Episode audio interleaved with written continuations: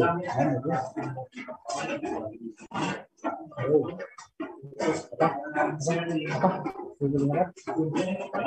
Siapa?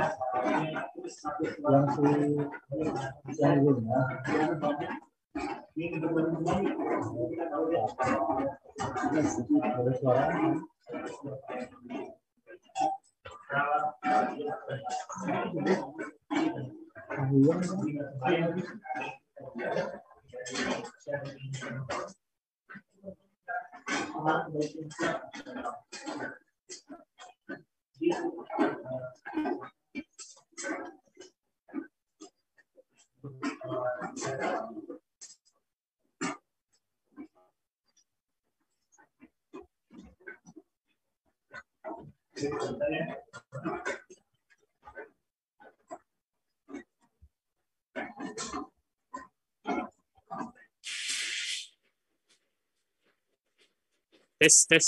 Nah ada sekarang. Oke eh, dari tadi saya ngomong berarti nggak kedengeran ya. Oke nggak apa-apa. Eh, alhamdulillah ya teman-teman di Bandung ini sedang hujan ya. Eh, dari sore tadi alhamdulillah penuh berkah penuh rahmat yang Allah turunkan. Dan alokasi kesempatan kita ya eh, orang-orang pilihan untuk kembali bermajelis ilmu meskipun dalam media online atau media digital insya Allah tidak mengurangi keberkahan. Maka dari itu, yuk kita share uh, kajian pada malam hari ini. Kan teman-teman udah daftar nih, uh, dapat linknya juga. Nah itu share kembali kepada teman-teman yang lain atau ke status WhatsApp. Kita tahu ya satu hadis yang mengatakan barang siapa yang menunjuki satu kebaikan, maka dia akan mendapatkan kebaikan pula dari seorang yang mengerjakan tersebut. Jadi kalau ada orang-orang nih yang ikut kajian uh, kita pada hari ini, uh, dari infonya dari teman-teman, teman-teman dapat pahala ketika dia mengamalkan, ketika dia nanti mentransferkan ilmunya kepada orang lain dari share link Zoom teman-teman.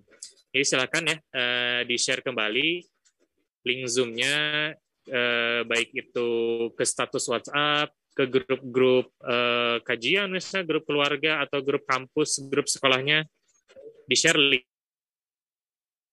sambil menunggu ya sambil menunggu teman-teman yang lain bergabung kita coba absen dulu nih ya teman-teman di kolom fitur chat ya ada di situ. Silakan di absen nama dan domisilinya dari mana.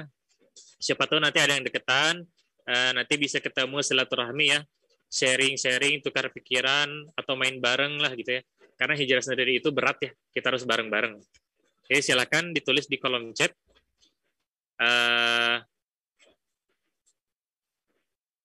nama dan uh, domisilinya. Nih, Kang Denny Suryani dari yang pertama nih, yang pertama ngechat. Boleh ditulis Kang di kolom chat nama dan domisilinya dari mana sambil menunggu teman-teman yang lain ya. Kita akan mulai beberapa saat lagi. Alhamdulillah sudah ada 16 orang yang bergabung. Yuk. Uh, ditulis ya di kolom chat nama dan domisilinya. Biar kita kompak ya tes kekompakan nih. Tes kesiapan juga. Oh masya Allah. Baik Denny. Oh mungkin pakai akun yang lain. Pakai akun temannya atau siapa gitu.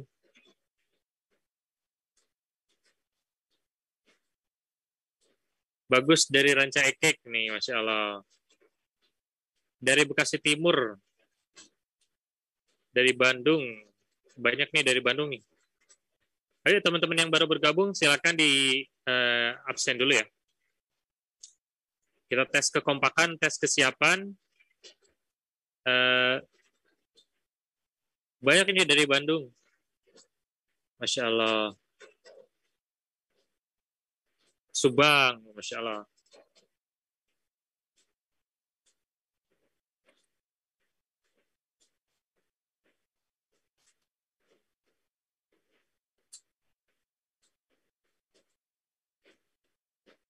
Baik, kita mulai saja teman-teman uh, untuk kajian Senenan volume 18 uh, pada malam hari ini.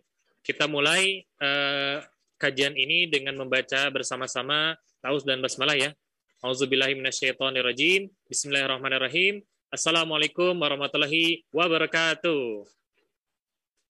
Alhamdulillah Alamin, Alhamdulillahillazi arsala rasulahu bil huda wa dinil haq, liyuzhirahu dini kulli, wa kafa billahi syahida, asyhadu an la ilaha illallah wa asyhadu anna muhammadar rasulullah, Allahumma salli ala Sayyidina wa Nabiyina Muhammad sallallahu alaihi wasallam wa ala alihi wa sahbihi ajma'in. Rabbi srahli sadiri wa yassirli amri wa hlul uqdata min lisani yafqahu qawli. Rabbana atina min ladunka rahmatan wa hayyi lana min amrina rasyada. Alhamdulillah eh, segala puji bagi Allah Subhanahu wa taala karena berkat timpahan rahmat ya dan kasih sayangnya kita bisa berjumpa meskipun via digital ya, via media Zoom.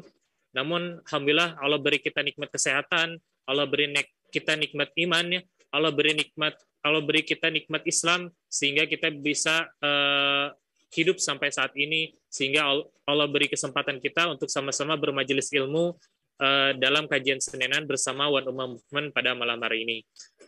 Salawat serta salam kita curahkan kepada Nabi Muhammad Sallallahu Alaihi Wasallam, kepada para keluarganya, para sahabat tabiin, tabiun, tabiin, dan semoga kita uh, senantiasa istiqomah ya untuk uh, mengusuh beliau atau men, uh, meneruskan perjuangan beliau di dalam segala hal ya, uh, mengamalkan sunnah-sunnah beliau sampai akhir zaman nanti. Amin ya rabbal alamin.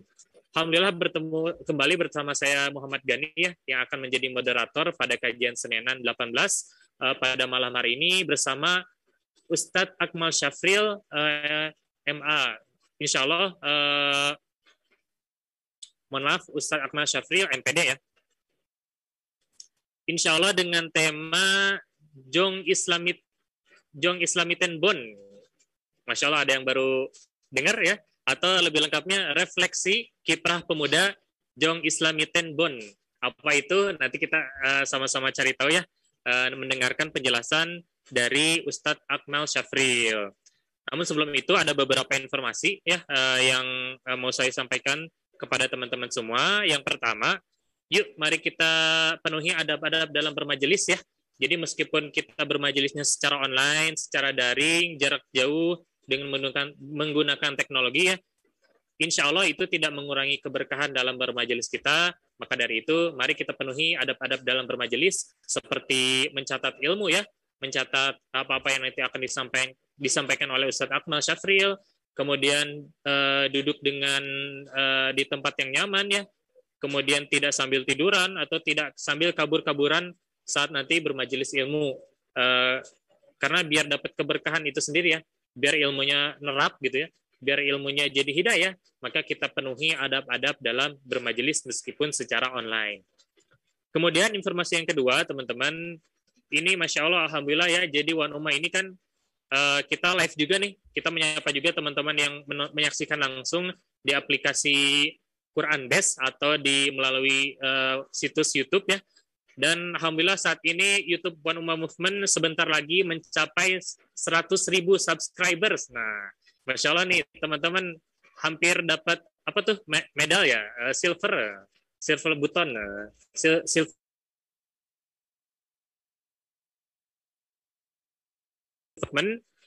Uh, karena nanti di sana bakalan banyak informasi, bakalan banyak konten-konten yang bermanfaat ya. Jadi selain kajian, mungkin nanti di sana ada film-film atau mungkin ada nanti podcast ya, atau ada edukasi-edukasi yang menarik uh, sehingga nanti teman-teman bisa menikmati secara lebih enjoy gitu.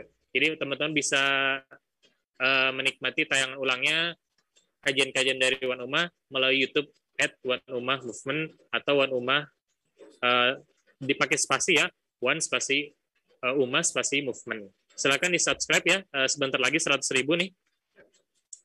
Kemudian uh, ada informasi selanjutnya yang mau saya sampaikan nih teman-teman. Namun sebelum itu uh, mohon izin kepada panitia untuk bisa share screen ya terlebih dahulu.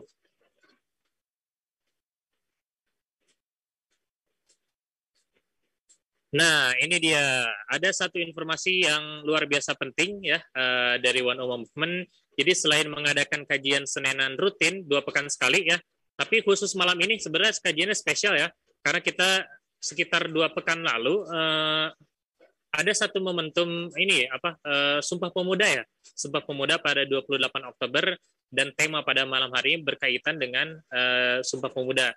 Jadi spesial pada malam hari ini uh, Tapi kajian-kajian selanjutnya insya Allah dua pekan sekali. Nah, selain kajian, Wanuma juga punya program sosial namanya Syiar Quran Indonesia.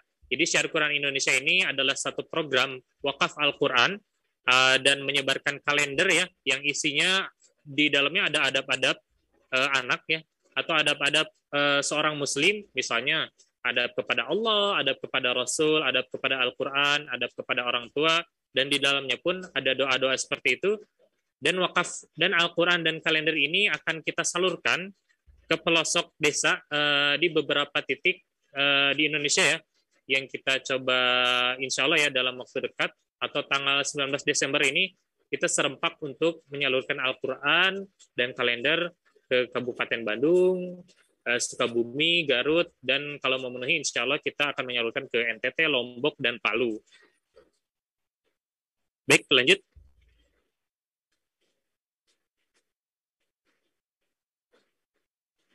Nah, uh, seperti kita tahu ya bahwasanya dari dari 267 juta penduduk Muslim atau penduduk Indonesia uh, di Indonesia ini hanya hanya 35% yang sudah bisa baca Quran, sedangkan 65 persennya masih buta huruf. Ya. Buta huruf bukan terbata-bata. Bayangin, buta huruf ya tidak bisa baca Al-Quran. 65 persen atau sekitar 100 jutaan lebih nggak bisa baca Quran. Nah, maka Wanuma Movement berinisiasi untuk menyebarkan Al-Quran ke pelosok-pelosok desa uh, plus kalender ya, karena di desa-desa itu sedikit akses informasi sehingga mereka pesan-pesan kebaikan Islam tidak tersampaikan. Maka kami mengajak kepada teman-teman semua ya, yuk kita berpartisipasi uh, dalam program ini. Uh, kita next terlebih dahulu ya.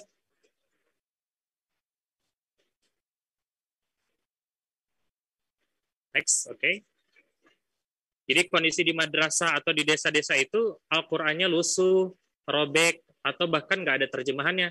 Sedangkan kita di rumah barangkali ya bertumpuk-tumpuk, jarang dibaca, bagus-bagus, sedangkan di desa tidak kondisinya sangat memprihatinkan, maka One Ummah Movement coba untuk bergerak untuk uh, membagikan Al-Quran plus kalender adab Islami. Next. Lanjut.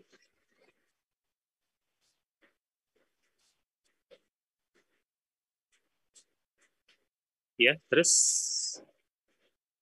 terus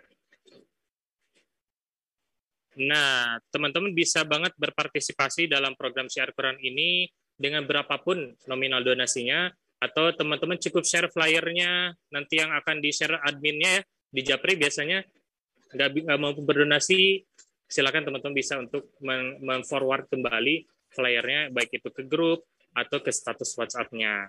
Itu aja teman-teman. Nanti informasi selanjutnya teman-teman bisa uh, langsung cek Instagram kita ya di @tuanumma_movement. Di sana juga banyak informasi kegiatan lainnya.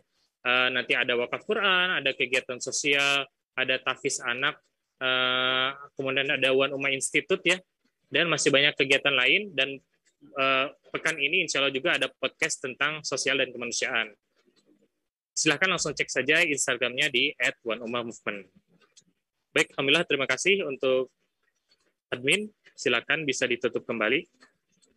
Kita cek terlebih dahulu apakah Ustadz Akmal sudah hadir. Baik, nampaknya belum ya. Alhamdulillah. Uh, mumpung belum hadir nih, uh, silakan teman-teman untuk men-share kembali ya link Zoom-nya ke status WhatsApp, uh, di Japri teman-temannya, atau nanti uh, silakan ke grup-grup nih. Biasanya banyak tuh anak muda tuh grup kelas ya grup kelas tuh banyak banget. Kemudian grup alumni ya grup keluarga grup uh, teman nongkrong gitu. Belum juga grup komunitas gitu. Yuk silakan share ya. Uh, nggak usah malu untuk nge-share ya karena ini kebaikan ya. Barang siapa yang menunjuki satu kebaikan maka dia akan mendapatkan pahala sama seperti orang yang mengerjakan kebaikan itu sendiri jadi silakan untuk mengajak teman-teman yang lainnya tema pada malam hari ini cukup menarik ya. Uh, ada teman-teman nih yang baru dengar ya uh, tema pada malam hari ini. Mungkin yang jarang baca sejarah nih biasanya baru dengar itu. Uh, ini menarik ya. Uh, saya baca-baca ketika tema pada yang diangkat pada kajian spesial ya. Uh, malam hari ini itu pun dalam rangka memperingati Sumpah Pemuda ya dua pekan yang lalu 28 Oktober ya. Uh, kita memperingati Sumpah Pemuda. Dan secara umum ya atau secara ringkas ya uh, saya coba kasih sinopsis nih ya sambil menunggu Ustaz Akmal Syafril. Jadi uh, Jong Islamiten Bond ini adalah komunitas ya uh, para pemuda intelektual Muslim yang uh, didirikan beberapa sekitar 1924-an ya. pada itu waktu itu ya. Uh, itu atas dasar kalau tidak salah ya. Dan itu atas penekanan, atas dasar desakan ya, yang terjadi pada saat itu, akhirnya dibentuklah komunitas pemuda Muslim ya, intelektual ya, pada tahun 1920-an. Maka uh, berkiprahlah ya uh, para pemuda ini untuk uh, membenarkan atau untuk melawan gitu ya atas penjajahan waktu itu mereka bergerak di bidang politik dan lain sebagainya. Nanti kita lebih lengkapnya bakalan dengar langsung dari Ustadz Akmal Syafril kiprah mereka bagaimana ya. Dan pasti yang namanya sejarah itu yang kita pelajari kan bukan hanya angka-angkanya ya, bukan tanggalnya, kemudian jumlah-jumlahnya, atau bukan hanya data-datanya, bukan hanya objektifnya saja, tapi apa sih hikmahnya dan relevansi apa yang bisa uh, yang yang terjadi uh, saat ini gitu, yang bisa kita pelajari, yang bisa kita amalkan pada saat ini, pada zaman sekarang. Itulah uh, ketika kita belajar sejarah harusnya seperti itu.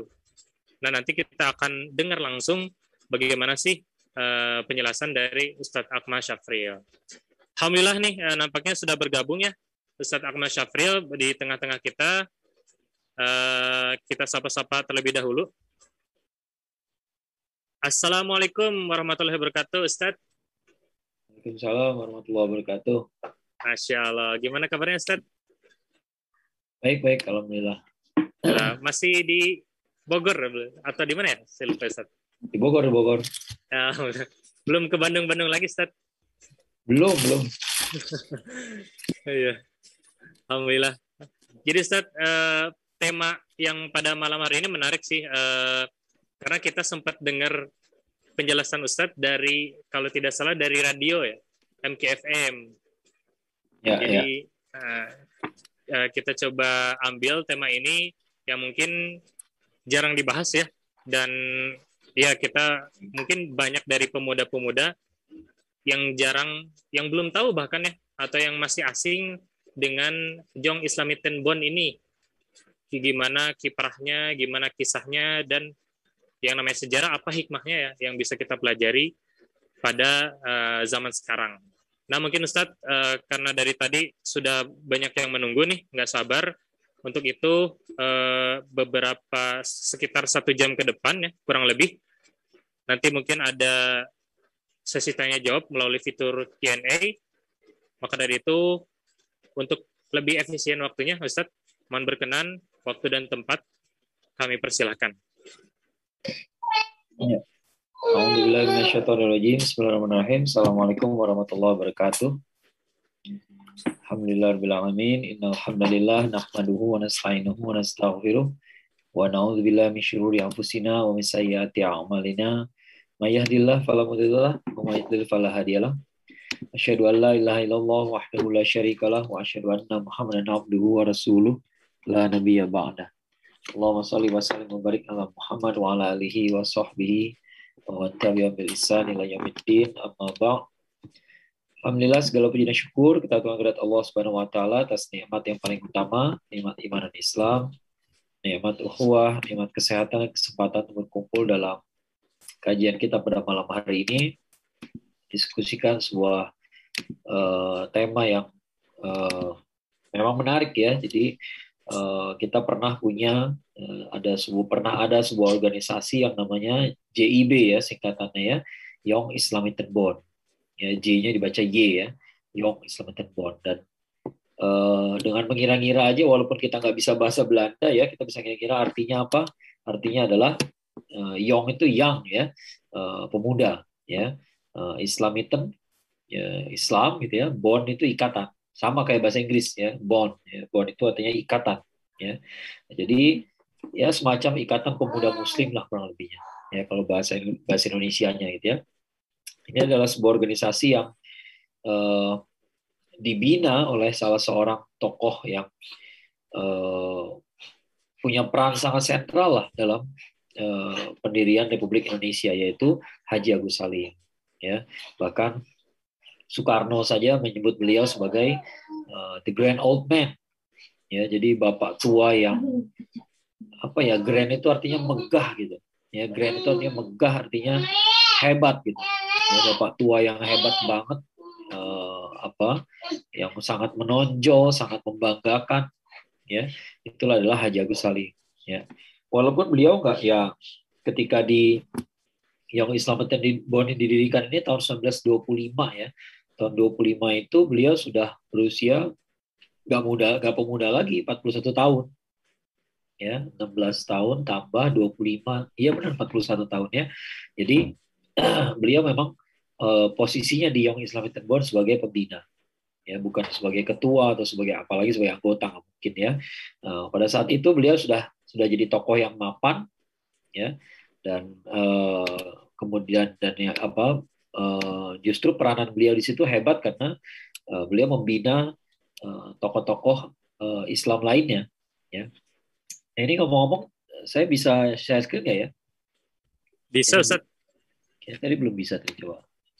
Sebentar. Belum belum bisa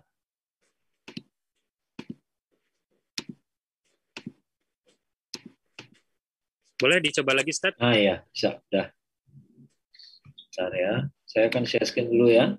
Ada beberapa, ada sedikit presentasi. Ya, biasanya kalau pakai visual itu lebih terbantu ya. Apalagi kita sedang membayangkan suatu peristiwa di masa lampau ya, kita perlu sedikit gambaran. Ya. Nah ini,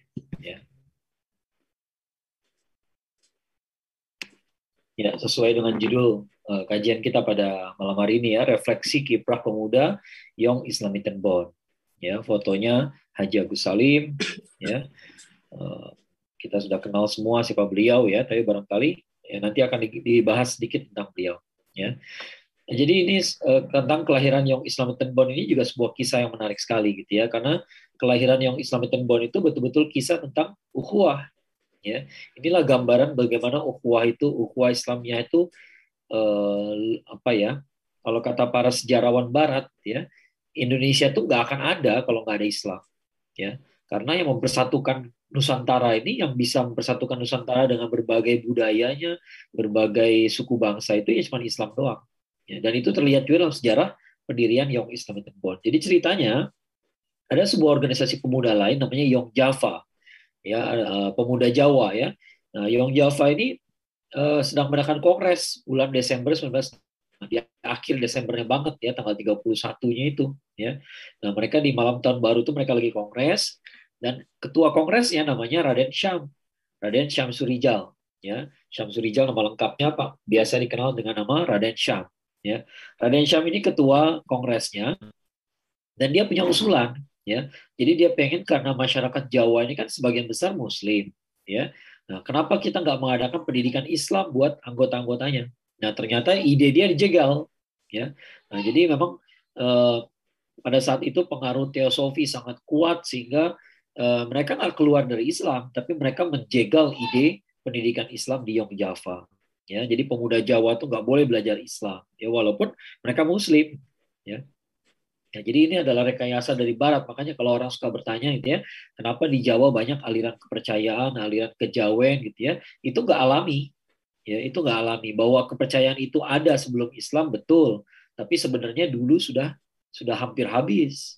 Tapi kemudian penjajah datang dan penjajah itulah yang menghidupkan kembali kepercayaan-kepercayaan itu. Ya, sehingga mereka disebut Muslim iya, tapi eh, banyak eh, hal-hal yang bertentangan dengan Islam masih dipraktekkan ya dan pada saat itu begitu kuatnya pengaruh uh, kelompok teosofi ini gitu ya sehingga uh, anggota kongres itu menolak. Ya sampai dua kali pemungutan suara masih ditolak. Ya akhirnya Raden Syam uh, mencabut usulan tersebut. Padahal Raden, Raden Syam ini ketua kongres ya ketua panitia berarti ya. Artinya dia bukan orang sembarangan di Java gitu ya. Bukan bukan anggota biasa gitu ya. Uh, tapi orang yang cukup berjasa lah gitu ya. Tapi ternyata usulan dia ditolak ya. Nah pada saat itu ya biasa kalau zaman dulu kalau sebuah organisasi mengadakan kongres biasanya mereka mengundang tokoh-tokoh dari dari organisasi lain ya. Untuk apa? Untuk meninjau supaya mereka ngasih masukan gitu ya. Nah itu organisasi yang sehat tuh begitu gitu ya. Bukannya saling bermusuhan ya tapi saling mengundang gitu ya. Supaya uh, mereka bisa ngasih masukan ya. Ya salah satu yang diundang adalah Haji Agus Salim Haji Salim udah jadi, jadi tokoh pada saat itu. Jadi tokohnya syarikat Islam ya. Nah, Haji Salim hadir dalam kongres tersebut uh, kemudian dia dia bisa merasakan Raden Syam itu kecewa ya. Raden tuh kecewa karena dia pengen uh, ya tadi gitu ya pengen mengadakan pendidikan Islam bagi anggota-anggota yang Java tapi ternyata ditolak ya. Jadi ini uh, apa ya istilahnya Haji Agus Salim bisa melihat lah gitu ya bahwa ini adalah uh, pemuda Muslim yang baik tapi dia kecewa berat gitu ya maka disamperin lah Raden Syam itu. Ya berdiskusi lah mereka dan akhirnya uh, mereka sepakat gitu ya untuk mengadakan uh, sebuah organisasi pemuda yang baru ya. Organisasi pemuda yang bernuansa Islam ya. Maka disepakatilah berdirinya Young Islamic Board pada malam tahun baru 1 Januari 25 jadi benar-benar baru pergantian hari lewat jam 12 malam ya kan berarti udah masuk tanggal 1 Januari ya Nah, mereka sepakat mendirikan Young Islamic Board tapi baru kesepakatan berdua aja jadi ini sebenarnya belum berdiri organisasinya ya baru ber, baru ada kesepakatan di antara kedua tokoh ini oke okay, kita dirikan organisasi baru organisasi pemuda baru. Kalau yang Java itu uh, sifatnya kedaerahan. Kalau ini kita bikin bikin uh, organisasi pemuda Islam. Kalau udah bawa nama Islam, nggak ada kedaerahan lagi. Dan di sini kita lihat bagaimana tokoh Java, tokoh Jawa, gitu ya, dengan senang hati gitu ya bekerja sama dengan tokoh dari Sumatera Barat Haji Agus Salim ya. Siapa yang bisa bikin kayak begitu? Ya Islam ya. Islam itulah yang bikin kita bisa berdialog ya tanpa kita ngelihat-lihat nih orang asalnya dari mana ya. Nah, bayangkan ya sekali lagi bayangkan ini kongresnya kongres Java isinya orang Jawa semua kecuali tamu-tamu undangan ya.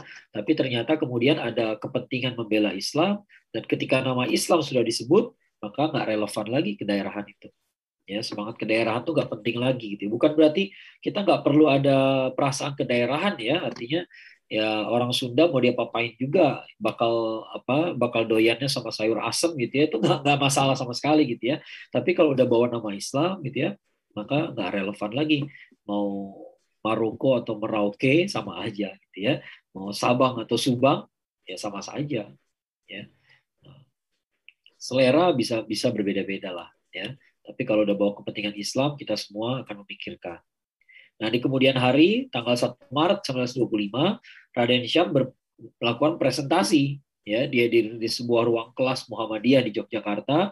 Raden Syam itu meng, uh, apa menyampaikan gagasannya kepada tokoh-tokoh bangsa pada saat itu yang sangat senior ya. Siapa? Selain Haji Agus Salim ada Haji Umar Said Cokroaminoto ada Kiai Haji Mendahlan ya jadi ada Haji Agus Salim sama Cokroaminoto tokoh syarikat Islam sama tokoh pendiri Muhammadiyah Kiai Haji Mendahlan ya kita lihat di sini betapa kalau sudah bawa nama Islam tuh asobiah tuh nggak ada gitu. ya asobiah tuh tidak ada eh, nggak uh, ada tuh uh, Cokroaminoto misalnya mengatakan wah gagasan kamu bagus ya udah bikin buat serikat Islam aja lah gitu ya. Nggak ya. Atau Kiai Jamal Dahlan mengatakan ya udah gabung ke Muhammadiyah aja. Nggak kayak gitu ya. Ya silakan berdiri sesuatu sebuah gerakan uh, pemuda gitu ya yang uh, membawa nama Islam gitu ya. Ya yang namanya Young Islamic Bond. Maka uh, berdirilah Young Islamic Bond tanggal 1 Maret 25 ya kemudian diadakan kongres pertama di kongres pertama itu Raden Syam terpilih jadi ketuanya ya sebagai ketua pertamanya uh, Young Islamic Bond itu cerita uh, apa cerita singkatnya ya pendiriannya seperti itu ya jadi didirikan dulu kemudian baru terjadi kongresnya ya Nah, kita bicara soal Haji Salim. Kenapa penting bicara Haji Salim? Karena beliau ini guru besarnya gitu ya. Nanti teman-teman akan lihat sendiri bagaimana Young Islamic Bond itu sebagaikan cerminnya Haji Salim gitu ya. Nah, Young Islamic Bond itu memiliki karakteristik persis seperti Haji Salim ya. Karena beliau guru besarnya ya. Nah, Haji Salim kita lihat lahirnya 1884 ya wafatnya 1954 ya uh, setahun sebelum pemilihan umum yang pertama ya wafatnya tuh kita lihat lahir 1884 berarti tahun 1900 beliau usia 16 tahun ya kemudian tahun 1925 tambah 25 jadi 41 tahun ya usia beliau waktu itu ya. Uh, pas usia matang-matangnya lah gitu ya. kata kata orang life begins at 40 ya. Uh, hidup dimulai dari usia 40 nah, nabi kita juga dapat wahyu usia 40 ya.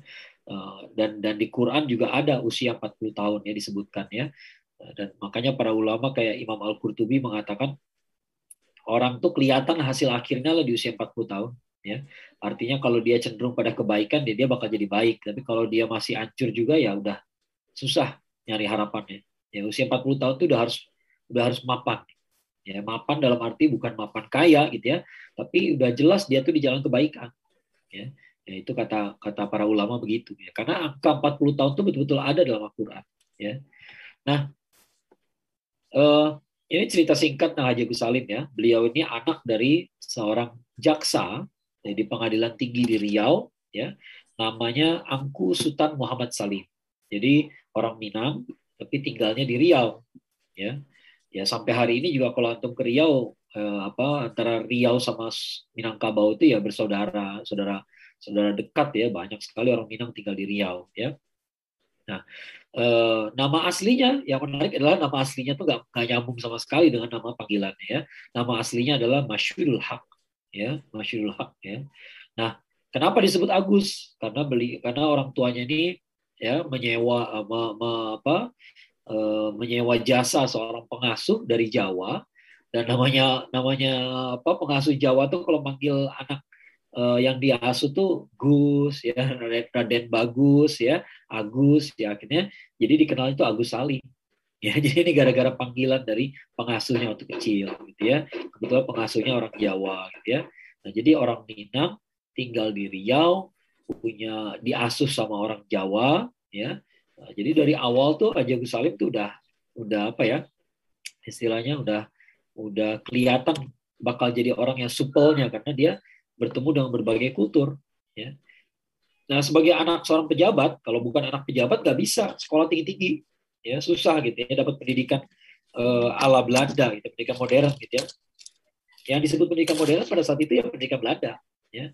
Uh, artinya sekolah-sekolah yang dibangun oleh Belanda walaupun uh, sekolah Belanda untuk pribumi itu juga beda sama sekolah Belanda buat anak-anak Belanda ya beda beda levelnya gitu ya tetap aja lebih lebih modern yang uh, untuk apa untuk anak-anak Belanda tapi sekolah anak sekolah Belanda atau anak, pribumi itu termasuk uh, modern lah termasuk tinggi juga buat dibanding yang lain gitu ya nah uh, Haji Agus Salim itu dapat pendidikan lebih baik gitu ya dibanding kebanyakan anak pribumi Ya, beliau sekolah di LS, yang LS itu setara SD. Kemudian begitu usia SMP sudah dikirim ke Batavia. Nah, karena nilainya bagus, maka dia, dia disekolahkan di Batavia. Sekolahnya namanya HBS. Eh, jangan tanya saya singkatan dari apa ya, susah bahasa Belanda. Ya. Pokoknya levelnya SMP lah, gitu ya, SMP dan SMA. Dan dahsyatnya lagi, beliau lulus sebagai lulusan terbaik se-Hindia Belanda. Jadi bukan se-Batavia, tapi se-Indonesia waktu itu. Indonesia belum ada ya, namanya Hindia Belanda. Ya. Se-Hindia Belanda yang nilainya paling bagus itu adalah Haji Agus Salim. Ya dulu belum menjadi haji ya, Agus Salim. Ya. Nah ada keinginan untuk studi ke Belanda, tapi ternyata ongkosnya kurang. Bayangin aja ya, anak seorang jaksa aja ongkosnya kurang juga gitu ya. Jadi zaman dulu tuh pribumi bisa sekolah ke luar negeri itu berarti uh, ada privilege yang luar biasa lah kalau bahasa sekarang privilege gitu ya. Uh, nggak nggak nggak nggak bisa dicapai dengan uang sendiri itu nggak mungkin ya pasti ada ada orang tua yang kaya raya atau bagaimana gitu ya nah tapi terkendala biaya ini ada yang menarik nih ketika saya beli bukunya 100 eh, tahun aja Gus Salim kalau nggak salah ya. Di situ ada ada salinan dari suratnya Kartini. Jadi Kartini itu Kartini itu sebenarnya dia dapat beasiswa untuk belajar. Ya, dia dapat beasiswa belajar ke Jakarta, ke Batavia, ya. Eh, Kartini kan tinggalnya di Jepara ya. Tinggal di Jepara, dia pengen uh, sekolah di Batavia tapi keluarganya nggak setuju ya. Jadi begitu dia usia berapa saya lupa belasan tahun ya, usia kalau nggak salah sih usia 15 gitulah ya.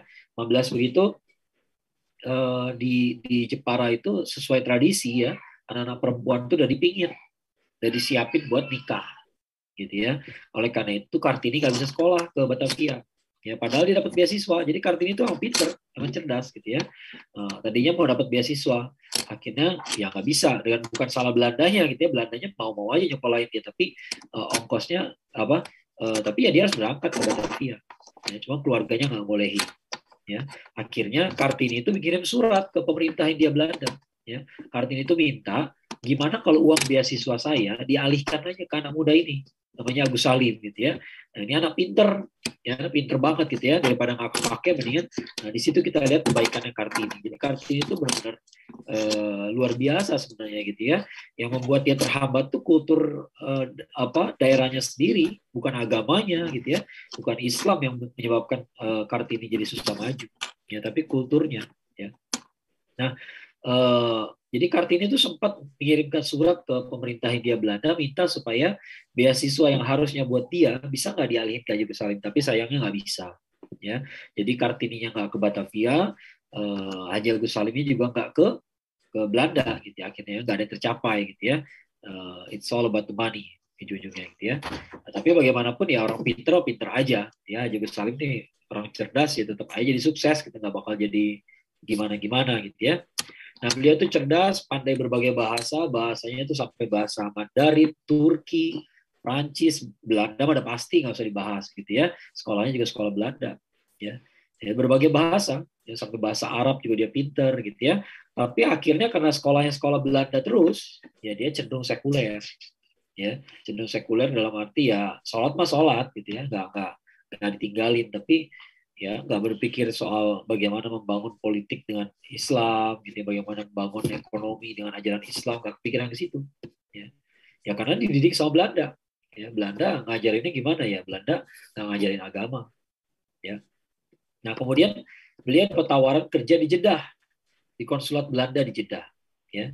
Kenapa ada konsulat Belanda di Jeddah ya? Konsulat itu ya kayak kedubes ya kedutaan duta besaran gitu ya ya pasti ada lah duta, duta besarnya Belanda di, di di apa di Arab. Apalagi kan Belanda menguasai Indonesia waktu itu Hindia Belanda ya. Jadi urusan jemaah haji dari Indonesia ke Saudi Arabia itu diurusnya sama konsulat Belanda. Ya konsulat Belanda di di Jeddah itu gitu ya. Maka beliau kerja di situ. Ya kedua orang tuanya sangat mendukung beliau tinggal di situ. Kenapa? Karena supaya dia dekat sama pamannya. Pamannya namanya Syekh Ahmad Khotib Al Minangkabawi asalnya dari Koto Gadang. Sama Haji Agus Salim juga asal dari situ sebenarnya. Ya, keluarganya Agus Salim sebenarnya dari Koto Gadang. Koto Gadang tuh kota kecil di di bawah di apa ya di lebih rendah daripada Bukit Tinggi lokasinya. Ya, itu sampai sekarang tuh masih kota yang indah sekali. Ya, nah uh, Syekh Ahmad Khatib Amin Kabawi ini ngomong-ngomong dia adalah Imam Masjidil Haram. Ya, jadi kita punya Imam Masjidil Haram yang asli Indonesia waktu itu ya. Nah beliau jadi Imam Masjidil Haram uh, di, di di ya pastinya di Mekah terus gitu ya. Maka berhubung ada pamannya di Mekah maka Haji Agus Salim disuruh kerja di Jeddah. Ya Jeddah sama Mekah itu deket ya. Kalau teman-teman nanti ada kesempatan umroh atau naik haji insya Allah gitu ya. Kalau naik pesawat atau pulangnya tuh mau naik pesawat dari Jeddah gitu ya. Ya dari Mekah ke Jeddah tuh cepat ya dekat memang kalau lihat di peta juga dekat ya. Uh, Jeddah itu yang dekat dekat pantainya ya dekat pantai. Nah, beberapa jam aja sampai lah ke Jeddah. Kalau nggak salah sih dua dua setengah dua setengah jam nyampe lah ya. Nah, uh, apa ya, kerja di Jeddah ya Mekah cuma tinggal koprol doang gitu dekat sekali gitu ya maka beliau sering bolak-balik ke Mekah ya lima tahun kerja di Jeddah lima tahun lima kali juga naik haji ya jadi naik haji lima kali ya iyalah kalau saya tinggal di Jeddah juga saya mau lima kali Eh, apa, tiap tahun naik haji gitu ya. Nah, dan kemudian beliau berdialog dengan Khatib Amin Kawawi berkali-kali maka tumbuhlah kecintaannya pada Islam. Ya, jadi nggak jadi sekuler akhirnya gitu ya.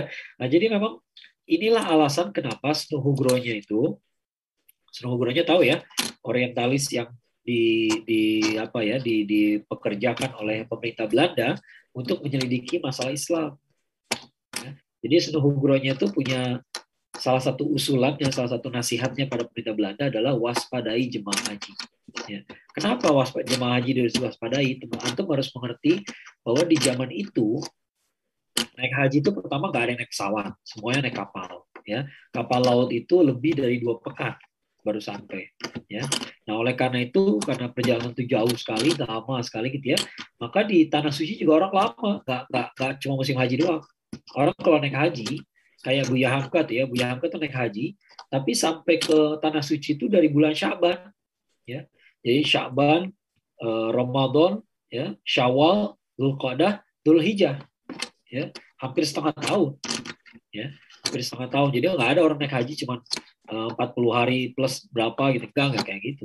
Ya, kalau zaman dulu tuh betul-betul bisa hampir setengah tahun.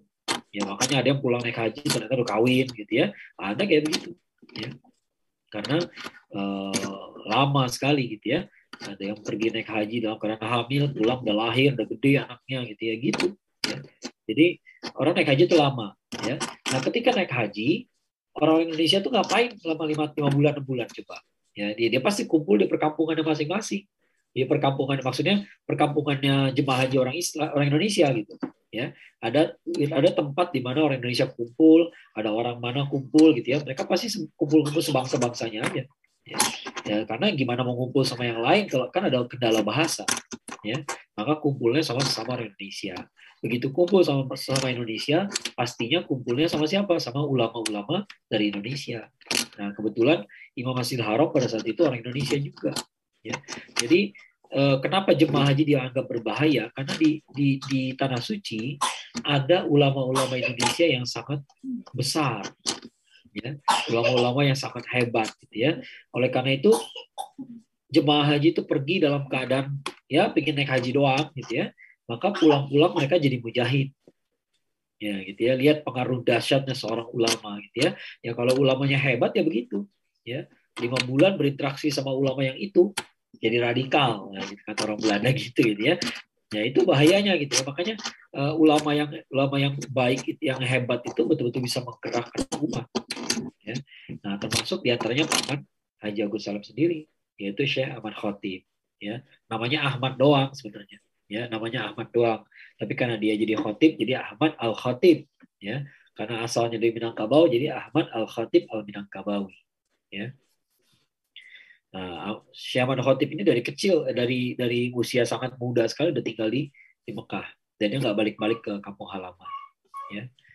Nah, kembalinya dari Jeddah, lima tahun kerja di Jeddah, pulang ke Indonesia. Begitu pulang, Haji Salim jadi tokoh pergerakan Islam di Hindia Belanda. Tuh lihat tuh kan pengaruhnya pengaruhnya Syahman Khotib itu luar biasa. Ya, jadi kita jangan suzon dulu ya. Wah ini kok ada ulama besar ngapain di tanah suci? Kenapa nggak di dalam? Kenapa nggak di Indonesia aja? Kalau di Indonesia diincer diincar sama Belanda ya. Makanya uh, beliau stay-nya di sana gitu ya. Hikmahnya adalah beliau aman ya. Ada beberapa ulama lain yang kayak begitu juga. Ada kayak Syekh Nawawi Al Bantani juga begitu ya. Jadi ulama-ulama Indonesia di tanah suci itu luar biasa melakukan kaderisasi dari jauh ya. Nah jadi uh, dan uh, apa yang mereka buat itu berhasil ya. Syekh Ahmad Khatib Amin Kabawi ini selain uh, apa ya gurunya Yagus Salim beliau juga gurunya pendiri NU dan Muhammadiyah. Ya. Jadi Kiai Haji Ahmad Dahlan, Kiai Haji Hashim Asyari, semuanya berguru sama Syekh Ahmad Khatib Amin Al-Kabawi. Ya. Jadi bisa dibayangkan betapa besar uh, jasanya beliau kepada Indonesia. Ya. Nah, dahsyat sekali, walaupun beliau nggak ke Indonesia, tapi pengaruh beliau itu sampai ke Indonesia. Ya. Bersama Haji Umar Said Cokroaminoto, beliau menjadi Dewi Tunggal Sarekat Islam. Ketika Cikor Cokroaminoto di penjara, Haji Gus Salim menggantikannya kemudian membersihkan serikat Islam dari paham komunisme. Ya, dari situ kita lihat Cokro Minoto siapa gitu ya. Eh, banyak ada broadcast yang pernah saya baca ya, Cokro Minoto itu guru dari tiga ideologi, ya, yaitu ideologi nasionalisme, makanya muridnya ada Soekarno, ya, Islam, eh, ideologi Islam, muridnya adalah Kartosuwiryo, ada lagi yang komunis, yaitu uh, Semaun misalnya gitu ya, itu murid-muridnya murid-muridnya Cokro Minoto semua ya. Tapi menurut saya itu salah gitu ya. Jadi beliau itu bukan guru dari tiga ideologi. Beliau guru dari tiga muridnya itu aja. Ya kenapa? Karena Cokro Minoto itu tokoh pergerakan. Ya orang orang datang belajar ke Cokro Minoto itu belajar pergerakan ya. Jadi yang nasionalis ya tetap aja nasionalis. Yang ya nasionalis bukan bukan ideologi juga sih ya. Kurang apa namanya tepatnya itu istilah mereka pakai gitu ya. Karena kalau kita bilang uh, Soekarno adalah seorang nasionalis. Lalu pertanyaannya yang yang yang uh, apa yang yang ideologinya Islam apa dia nggak nasionalis? Ya, itu kan pertanyaan juga gitu kan? Ya. Jadi Cokroaminoto apakah dia komunis? Enggak tapi murid dia ada yang jadi komunis. Gitu ya. Dan perlu dipahami juga komunis zaman dulu lain sama zaman sekarang ya. Uh, komunis PKI itu kan lahirnya dari syarikat Islam juga ya syarikat Islam yang merah ya yang kemudian mengambil nilai-nilai komunis ya Nah, kenapa bisa kayak begitu? Karena zaman dulu orang-orang ini nggak terlalu menghayati pemikirannya Karl Marx sebenarnya. Ya, mereka cuma tahunya komunisme itu lawannya kapitalisme dan Barat dan Belanda itu kapitalis. Ya, jadi untuk melawan kapitalis harus pakai komunisme. Ya, tahunya begitu. Makanya komunis PKI angkatan pertama itu masih pada sholat semua. Ya, kalau Buya Hamka itu bilang apalagi di Sumatera Barat katanya Di Sumatera Barat ini Eh, PKI-nya masih pada ngaji semua pada ngaji, pada sholat semua, pada bulan puasa puasa semua, gitu. Ya. Karena nggak ada satupun di antara mereka yang percaya tidak Tuhan, ya. Nggak ada yang ateis gitu. Tapi itu generasi pertama. Begitu generasi kedua, ada zamannya musuh udah mulai aneh-aneh, ya. Zamannya Aidit, nah itu udah udah paling gak beres, ya. Udah komunis betul-betul ateis gitu ya. Jadi komunis zaman dulu beda, makanya lahir dari syarikat Islam. Ya, jadi jangan dibilang Cokraminoto adalah bapaknya komunisme juga. Enggak, Cokraminoto nggak pernah ngajarin komunisme. Ya, buktinya walaupun muridnya ada yang komunis, dianya kan enggak. Ya, dia tidak. Syarikat Islam kemudian dibersihkan sama Haji Agus Salim dari komunisme. Jadi dua tokoh ini sama sekali nggak komunis gitu ya. Ini kita perlu uh, membaca sejarahnya dengan jeli gitu ya. Jangan mentang-mentang muridnya ada yang jadi begini, jadi begitu gitu ya. Lalu kita simpulkan bahwa oh ini belajarnya jadi Cokraminoto juga. Ya dia jadi jadi komunis bukan dari Cokroaminoto belajarnya ya. Dari Cokroaminoto itu belajar uh, pergerakan saja ya. Nah itulah tentang Haji Salim. Maka uh, ini inti dari apa yang saya bicarakan pada malam ini adalah ada tiga minimal ada tiga kontribusi uh, Young Islam Bond yang harus kita kenang ya yang pertama adalah kontribusi dia dalam pelopori gerakan pemuda Islam ya gerakan pemuda Islam itu spesifik ya. Kalau gerakan Islam udah ada, Serikat Islam udah ada, Muhammadiyah udah berdiri, Nahdlatul Ulama udah berdiri gitu ya, Persis udah ada gitu ya.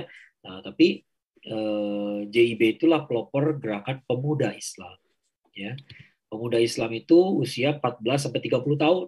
Jadi yang boleh daftar eh, JIB adalah usia 14 30 tahun. Lewat dari itu jadi pembina aja ya. Jadi pengajar gitu ya, bukan jadi anggotanya ya. Nah, sebelumnya tidak ada gerakan secara khusus bidik segmen pemuda, kecuali sayap-sayap pemuda dari organisasi Islam yang sudah ada. Jadi semua eh, organisasi pemuda Islam pada saat itu adalah sayap pemuda dari organisasi Islam yang sudah ada. Ya, saya pemudanya Muhammadiyah, saya pemudanya NU itu udah ada lah. Tapi eh, orang kan ya orang kan macam-macam ya. Ada ada orang yang mau ikut jadi pergerakan tapi nggak mau berafiliasi pada organisasi uh, Islam Islam organisasi masyarakat Islam tadi gitu ya ormas Islam tadi ya mungkin dia nggak tertarik sama Muhammadiyahnya dia nggak tertarik sama NU-nya tapi pengen jadi organisasi pengen ikut organisasi pemuda Islam ya nah, maka dia gabung ke JIB ya nah sejak kelahirannya sudah barang tentu JIB itu adalah ya yang menarik perhatian Belanda dan menjadi objek pengawasan ketat. Jadi Belanda tuh dari awal udah curiga sama JIB. Kenapa? Ya dua alasan sih. Ya, pertama karena uh, ada Haji Gus Salimnya.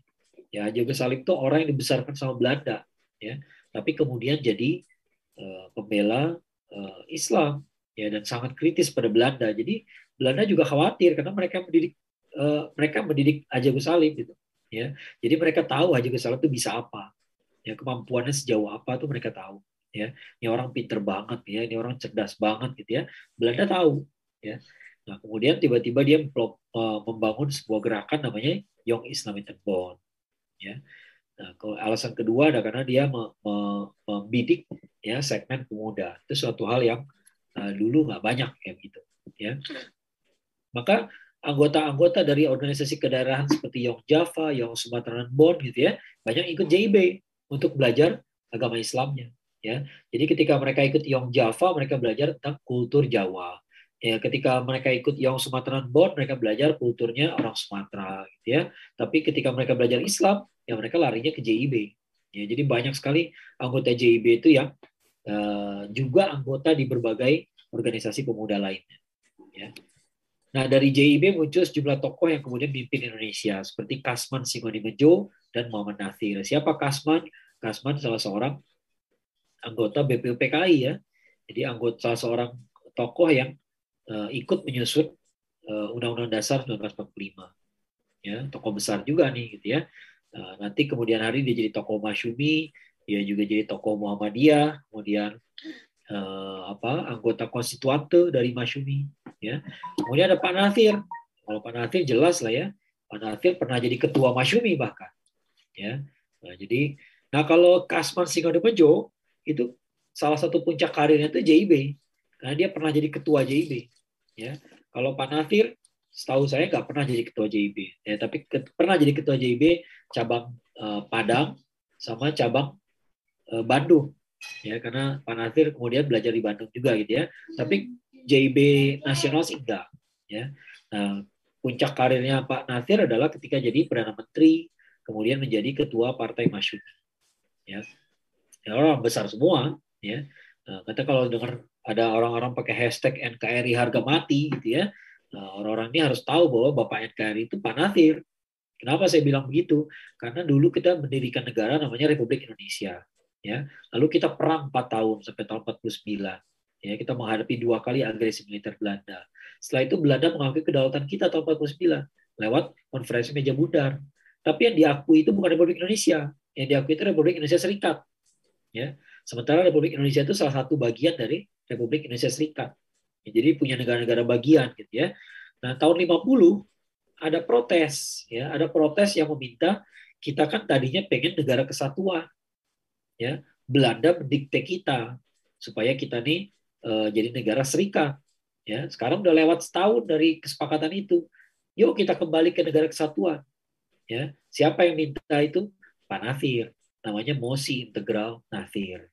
Ya, jadi yang menyebabkan Indonesia kembali ke negara kesatuan Republik Indonesia adalah Pak Nafir. Kalau enggak masih serikat nih, masih ada negara Pasundan, ya, eh, apa Bandung jadi negara Pasundan itu, ya bukan bukan Republik Indonesia lagi gitu ya. Nah, macam-macam negaranya dulu, ya. Jadi eh, Nafir ini tokoh besar, ya. Pak Asma Wijo juga tokoh besar juga, ya. Dan dua-duanya ini adalah uh, lahir dari Young Islam Bond. Apakah cuma dua ini? Enggak. Ya. Uh, pernah dengar perjanjian Rum Royen? Ya, Rum Royen itu kan antara Mr. Muhammad Rum dan uh, Royen ya. Uh, Mr. Rum itu ya dari JIB juga. Ya. Kemudian tokoh dari dari Masyumi itu banyak ya. Syafruddin Prawira Negara, ya Syafruddin Prawira Negara uh, Presiden Indonesia di zaman uh, apa pemerintahan darurat Republik Indonesia, tokoh JIB ya. Kemudian Yusuf Wibisono juga tokoh Masyumi juga dari JIB juga ya. Jadi eh, apa banyak sekali tokoh-tokoh pemuda yang pemuda Islam gitu ya yang besarnya dari JIB. Ya, besarnya artinya eh, memperoleh kebesarannya dia belajarnya itu di, di JIB ya. Nah, pengaruh JIB itu luar biasa sekali. Ya. Kemudian kontribusi yang keduanya adalah dari sisi kalau tadi dari sisi kepemudaan ya, kalau dari sini dari sisi intelektualitas, ya intelektualitas ini hal yang perlu digarisbawahi, gitu ya. Kita mau bikin pergerakan harus diawali dari ilmu. Ya, banyak yang lupa bahwa pergerakan itu butuh ilmu. Ya, kadang-kadang orang bikin organisasi dengan modal semangat, gitu ya. Padahal modalnya sebenarnya adalah ilmu. Ya, nah JIB itu ngapain? JIB itu bukan organisasi politik. Ya, dia nggak pernah berhaluan politik. Lagian kalau mau berhaluan politik nggak bakal boleh juga pada saat itu ya nggak bakal bisa ya tahun 1925 eh, kita nggak punya apa pribumi itu nggak punya keran politik gitu ya nah JIB itu memberikan apa pendidikan pendidikan Islam kepada anggota-anggotanya sehingga menghapus pengaruh sekularisme yang ditanamkan oleh Belanda melalui sekolah-sekolah mereka kelola. Keren kan gitu ya? Jadi sekolah-sekolah itu kan dikelola sama Belanda. Ya kita nggak bisa ngatur sekolahnya mau ngapain gitu. Ya uh, ya kurang lebih kayak sekarang gitu ya. Kalau sekolah kalau di sekolah-sekolah nanti mau diajarin konsep sexual consent ya kalau dipaksakan kayak begitu kita nggak bisa ngapa-ngapain ya. Tapi JIB itu kerennya apa? Ya anggota-anggotanya dia dikasih pendidikan Islam yang lebih intensif sehingga mereka nggak sekuler. Jadi ini perlawanan gitu ya, perlawanan tapi nggak nggak anarkis, nggak radikal gitu ya, uh, tapi ini melawan. Ya secara pemikiran ya sangat uh, radikal bisa dikatakan gitu ya. Selain itu, JIB juga menawarkan berbagai kursus, kursus bahasa lah, kursus keterampilan lah, apalah gitu ya, macam-macam. Ya, kursus pidato, ya, nah, untuk menambah wawasan bagi kader-kadernya. Ya, meskipun JIB tidak berhaluan politik, tapi semua anggotanya diberikan pendidikan politik yang cukup intens, gitu ya. Jadi uh, ada pengetahuan politik mereka itu sangat kuat sekali. Ya, nah salah satu uh, salah satu alat dakwah paling utamanya adalah yang ter, yang terlihat di gambar ini, yaitu surat kabar namanya Hedlich benar nggak bacanya? Hedlich ya. Saya nggak bisa bahasa Belanda soalnya gitu ya. Anggap aja bacanya Hedlich lah gitu ya. Nah, artinya apa? The light. Katanya tuh ada tulisannya di atasnya kan an-nur ya. Jadi artinya sinar an-nur cahaya gitu ya. An-nur. Ya jadi walaupun namanya Hedlich tapi di atasnya ada, ada bahasa Arabnya an-nur. Artinya cahaya ya. Kenapa? Ini head, uh, Hedlich ini sudah dicita-citakan dari sejak pertemuan pertamanya Haji Agus Salim dengan uh, Raden Syam tadi. Ya, jadi waktu itu Haji Gus Salim ngomong kurang lebihnya begini ya, dia bilang uh, beliau mengatakan pada Raden Syam ya, mereka tuh ingin memadamkan cahaya Allah. Maka nanti kita bangun sebuah surat kabar namanya An-Nur. Nah, gitu ya. Kita perlihatkan bahwa cahaya Allah nggak akan padam. Ya, Masya Allah. Gitu. Jadi ngasih nama tuh nggak salah-salah gitu ya. Nggak konyol-konyolan. Tapi betul-betul ada cita-citanya. Ya, surat kabar ini berbahasa Belanda Kemudian sebagian artikelnya ditulis juga dalam bahasa Indonesia. Nanti tahun 1928 baru mulai berbahasa Indonesia ya, ada bahasa Indonesia-nya. Ya. Nah, uh, tapi awalnya di bahasa bahasa uh, bahasa Belanda ya. Lihat aja tuh ada tulisan nanti ya, Mad Blood van den Jong Bond. Tahu apa artinya ya? Ya kita nggak bisa bahasa Belanda sih ya. Isi artikelnya apa? Tentang ajaran Islam, tentang berita dunia Islam, ya bayangin itu ya. Nanti nanti saya saya saya kasih tahu apa penyebab apa apa hebatnya ini di kontribusi yang ketiga gitu ya. Jadi dia memberikan berita dunia Islam. Kemudian terakhir sampai mereka menyampaikan polemik dengan pihak-pihak yang berusaha menjatuhkan Islam. Polemik itu artinya perdebatan. Ya jadi ada artikel membantah artikelnya siapa ya. Nah, karena Belanda begitu modusnya. Dia bikin sekolah nanti anak-anak pribumi yang muslim itu pada sekolah di situ. Nah di situ guru-gurunya kadang-kadang nyindir-nyindir Islam. Gurunya kadang-kadang uh, jelek-jelekin Islam. Gitu ya. ya. Kayak misalnya, jadi kita tuh harus banyak belajar, jangan cuma sholat aja. Nah, omongan kayak begitu kan ngejatohin gitu ya. Dia kira kali orang Islam tuh sholat melulu gitu. Kayak ya nggak sholat melulu lah. Ya, ada waktunya sholat, ada waktunya yang lain. Ya, tapi kan kalau tiap hari digituin lama-lama anak-anak itu akan tumbuh menjadi pribadi yang uh, inferior dengan Islamnya. Nah, gitu ya. Nah, jadi eh, ya JIB sebagaimana surat kabarnya juga ya headlist ini gitu ya, dia eh, menawarkan polemik ya, menawarkan perdebatan ya, perlawanan terhadap eh, eh, apa eh, pihak-pihak yang berusaha menjatuhkan Islam, komisionaris dan sebagainya, ya, eh, penjajah lah, gitu ya. Nah, jadi ada perdebatan-perdebatan dia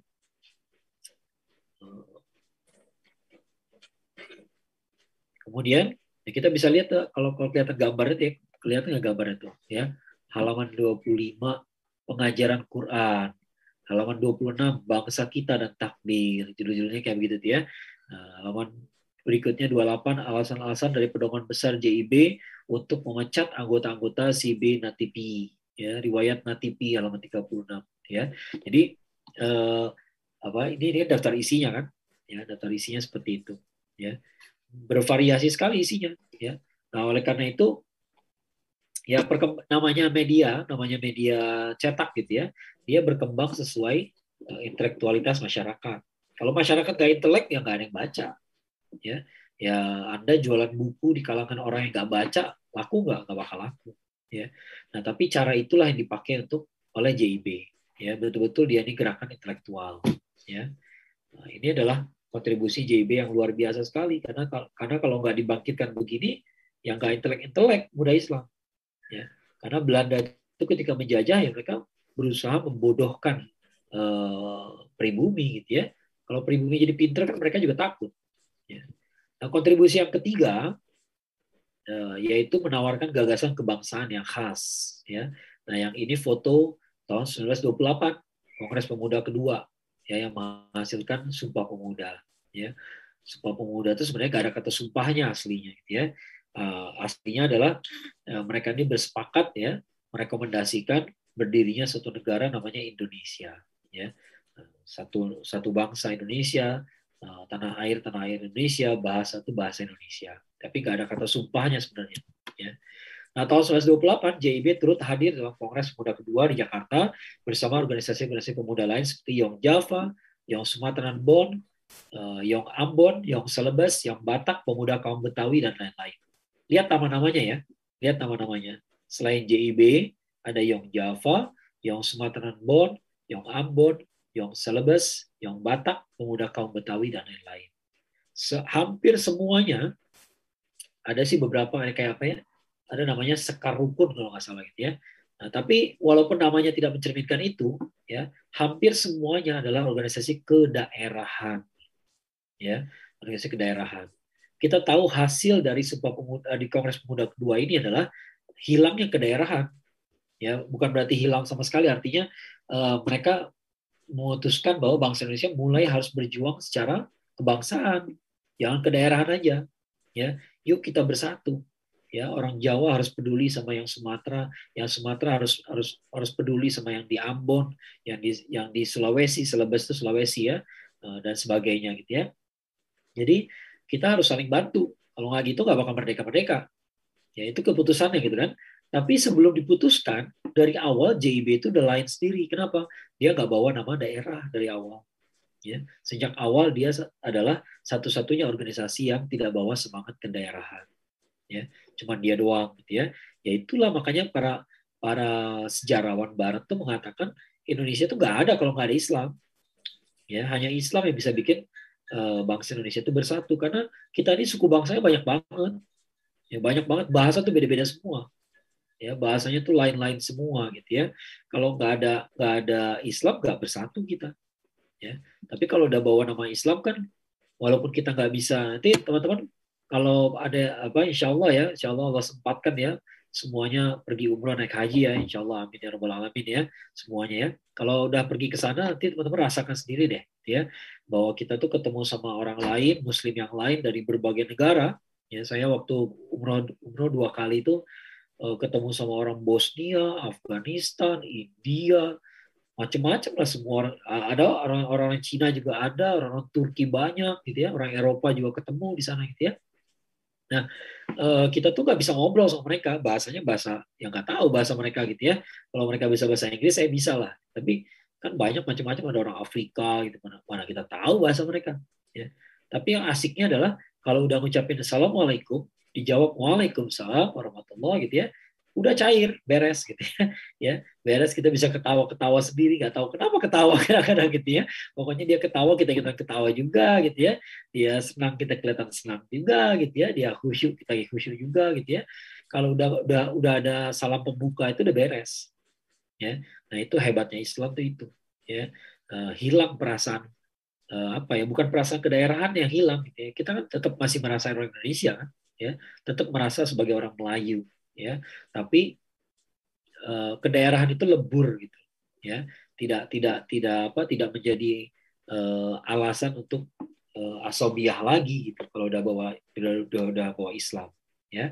Nah JIB juga demikian gitu ya. Jadi sementara yang lain itu baru hilang keda, uh, semangat kedaerahan itu baru melebur semangat kedaerahan itu setelah kongres selesai kongres gitu ya JIB itu dari awal datang sudah nggak bawa nama kedaerahan itu kerennya gitu ya.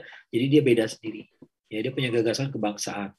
Bukan hanya gagasan kebangsaan tapi kebangsaan yang khas. Apa tuh kebangsaan yang khas ya?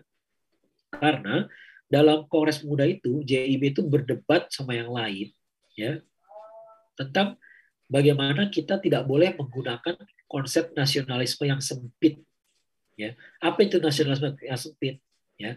Jadi kalau kata Haji Salim kita tuh punya kewajiban terhadap negara kita Tapi ada kewajiban lebih besar, yaitu sebagai bagian dari umat manusia. Ya. Kenapa bisa ngomong kayak begitu? Ya karena Islam. Gitu ya. Jadi kewajiban kita sebagai warga dunia itu lebih besar daripada kewajiban sebagai bangsa Indonesia. Nah, ini dulu ditentang sama orang-orang. Ya, karena mereka melihat kita ini harus uh, punya nasionalisme yang kuat. Kita harus uh, melihat Indonesia sebagai bangsa terbaik di dunia. Nah, JB nggak setuju kayak begitu. Ya, kenapa ya? Karena ajaran Islam, ajaran Islam nggak boleh kayak begitu. Ya, ada cita kampung halaman, ya siapa sih yang nggak cita kampung halaman? Ya, ada cita masakan Indonesia, ya iyalah ada orang Indonesia. Ya, tapi jangan sampai kita berpikir bangsa Indonesia paling hebat kan? Yang bikin negara-negara Barat penjajah uh, negara Timur itu karena mereka merasa lebih hebat. Nah itulah nasionalisme sempit gitu loh. Ya, justru dengan adanya Islam hilang itu semua harusnya. Jadi kita nggak boleh bilang lagi Nusantara lebih hebat daripada Arab. Enggak, nggak boleh kayak begitu. Ya, kita kalaupun hebat bukan karena kita orang Indonesia. Kita kalaupun hancur juga bukan karena Indonesia. Ya, ya tapi karena hal-hal buruk yang kita kerjakan. Ya, nah jadi oleh karena itu JIB dari awal juga ada yang mengkritisi gara-gara itu. Ya, Nah, gara-gara dia bawa pemikiran yang khas. Nah, ini menarik sekali gitu ya. Nah, tahun 1930 JIB memperlihatkan buktinya. Dua tahun setelah Kongres Pemuda kedua ini, JIB sudah mengadakan sejumlah aksi solidaritas terhadap Palestina dan menolak otoritas Inggris terhadap wilayah Palestina. Ya, believe it or not, dulu dan sekarang orang-orang sekuler itu kelakuannya sama. Ya, sama aja begitu lihat ada aksi bela Palestina, langsung mereka bilang, oh masalah di Indonesia banyak, ngapain urusin negara lain yang jauh gitu ya ya wajahnya sama gitu ya dulu juga begitu. JIB itu diledekin orang. Karena dibilangnya oh kamu nggak peduli sama Indonesia ya kok ngurusin Palestina. Ya. Nah justru itulah uh, nasionalisme di, di, ditawarkan oleh JIB ya. Jadi kita tuh wajar ke orang Indonesia merasa dirinya sebagai orang Indonesia. Ya orang Afghanistan merasa dirinya bukan Arab. Ya Afghanistan sama Arab tuh beda gitu ya. Jangankan Afghanistan Afghanistan yang agak jauh gitu ya. Orang Persia sama Arab juga beda bahasanya. Ya, nggak persis sama gitu kan. Orang Syam apakah sama persis sama orang Arab? Nggak sama. Kalau Palestina sama, tapi kalau Suriah gimana? Suriah agak beda loh, ya, agak beda bahasanya, ya. Orang Mesir, dia merasa sebagai orang Mesir nggak ada masalah, gitu ya. Tapi kalau tapi kalau udah pelajari Islam, kita akan tahu bahwa ciptaan Allah itu bukan satu negara doang, bukan satu wilayah, ya. Dan semuanya ini hamba Allah hamba Allah yang harus kita bela kalau dizolimi. Ya, maka kalau kita mengikuti nasionalisme atau rasa kebangsaan gaya apa uh, versinya JIB, ya, maka kita nggak akan menolak mikirin bangsa lain. Ya, kita justru akan uh, ya kalau logika saya ya, kita nggak akan jadi bangsa yang besar kalau kita ngurusin diri sendiri. Ya, pernah nggak kenal ada seorang pahlawan tapi ngurusin diri sendiri nggak ada ya justru dia jadi pahlawan karena dia mau membantu orang lain kan ya. Sama kita juga kalau mengatakan diri kita bangsa yang besar Indonesia itu bangsa yang besar loh. Ngapain aja selama ini? Yang ngurusin diri sendiri aja. Nggak besar jadinya kan ya. Nggak ada yang bisa dibanggain gitu. Ya justru kita tuh bangga jadi bangsa Indonesia. Kenapa? Karena kita aktif dalam membela kebenaran. Kita aktif dalam melawan penjajahan. Makanya politik luar negeri kita namanya apa? Politik luar negeri kita disebutnya bebas aktif. Bebas dari blok-blokan. Makanya kita dulu eh, pelopor dari gerakan non-blok kan. Kita nggak mau ikut blok barat, blok timur. Ya, blok barat itu Amerika, blok timur itu Uni Soviet. Nggak mau kita ikutan kayak begitu. Ya, kita menolak ikut dalam perang dingin. Ya, nah, nanti hasilnya kayak Vietnam. Vietnam perang tuh gara-gara tarik-tarikan kubunya Amerika sama Uni Soviet atau Korea, ya Korea Selatan sama Korea Utara gitu ya. Nah, kita nggak mau kayak begitu. Ya, bukan berarti bangsa kita nggak punya masalah, ada juga masalah lain, gitu ya. Tapi kita menolak seperti itu. Tapi dan kita aktif, ya bebas aktif makanya, ya. Nah, jadi itu ajaran Islam, gitu ya. Itu ajaran Islam. Ya. Dan karena ajaran Islam seperti itu, maka JIB juga punya pandangan gagasan kebangsaan yang khas, ya. Karena kebangsaan itu bukan kebangsaan yang sempit, gitu ya. Maka orang-orang JIB ini punya wawasan yang luas, ya. Makanya Eh, ketika makanya tadi saya bilang ada berita dunia Islam ya di, di surat kabar Hadlih gitu ya itu hebat kenapa karena ngajarin para pemuda Islam jangan mikirin Indonesia doang anda tuh Muslim loh Muslim itu khalifah di muka bumi khalifah Allah di muka bumi tugas kita mikirin bumi ya Nah, ini juga buat kita semua nih ya. Uh, apalagi nama gerakan kita adalah One Ummah Movement, nah, gitu ya, One Ummah gitu ya. Ya, itu harus mengerti bahwa kita nih One Ummah itu bukan One Ummah itu umat yang mana? Umat Islam di Bandung, nggak kayak gitu. Ya, Jawa Barat, ya lah Jawa Barat gitu ya. Nah, umat Islam tuh dunia, ya. Walaupun One Ummah belum buka cabang di Palestina gitu ya, tapi tetap aja kita mikirin mereka. Ya, kita mikirin yang di Suriah, kita mikirin yang di India, kita mikirin yang di Myanmar, yang di Indi, di Cina, ya semua saudara-saudara kita. Ya. Jadi JIB itu luar biasa sekali. Pertama karena dia gerakan pemuda, kedua gerakan intelektual, ya maka mereka punya wawasan yang luas.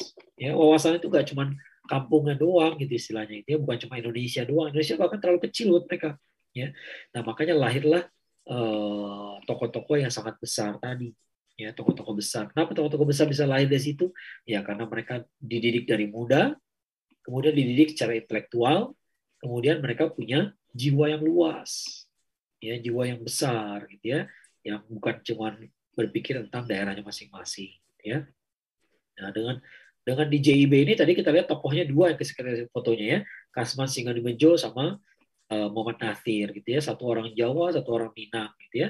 Nah, kita lihat kalau udah kayak begitu kan uh, persatuan itu jadi mudah gitu pada bawa nama Islam, ya nggak sulit, gitu. ya sulit. Bahkan beda negara pun, ya walaupun tidak satu negara pun kita masih bisa beruhuwah juga. Ya. Di situ kita bisa lihat betapa JIB itu terpengaruh, eh, pastinya terpengaruh sama ajaran Islam. Ya.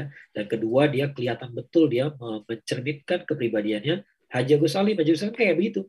Ya. Haji Agus Salim itu dari muda sudah hebat, kemudian dia intelek, ya intelektual, wawasannya luas, mainnya ada ke mana-mana.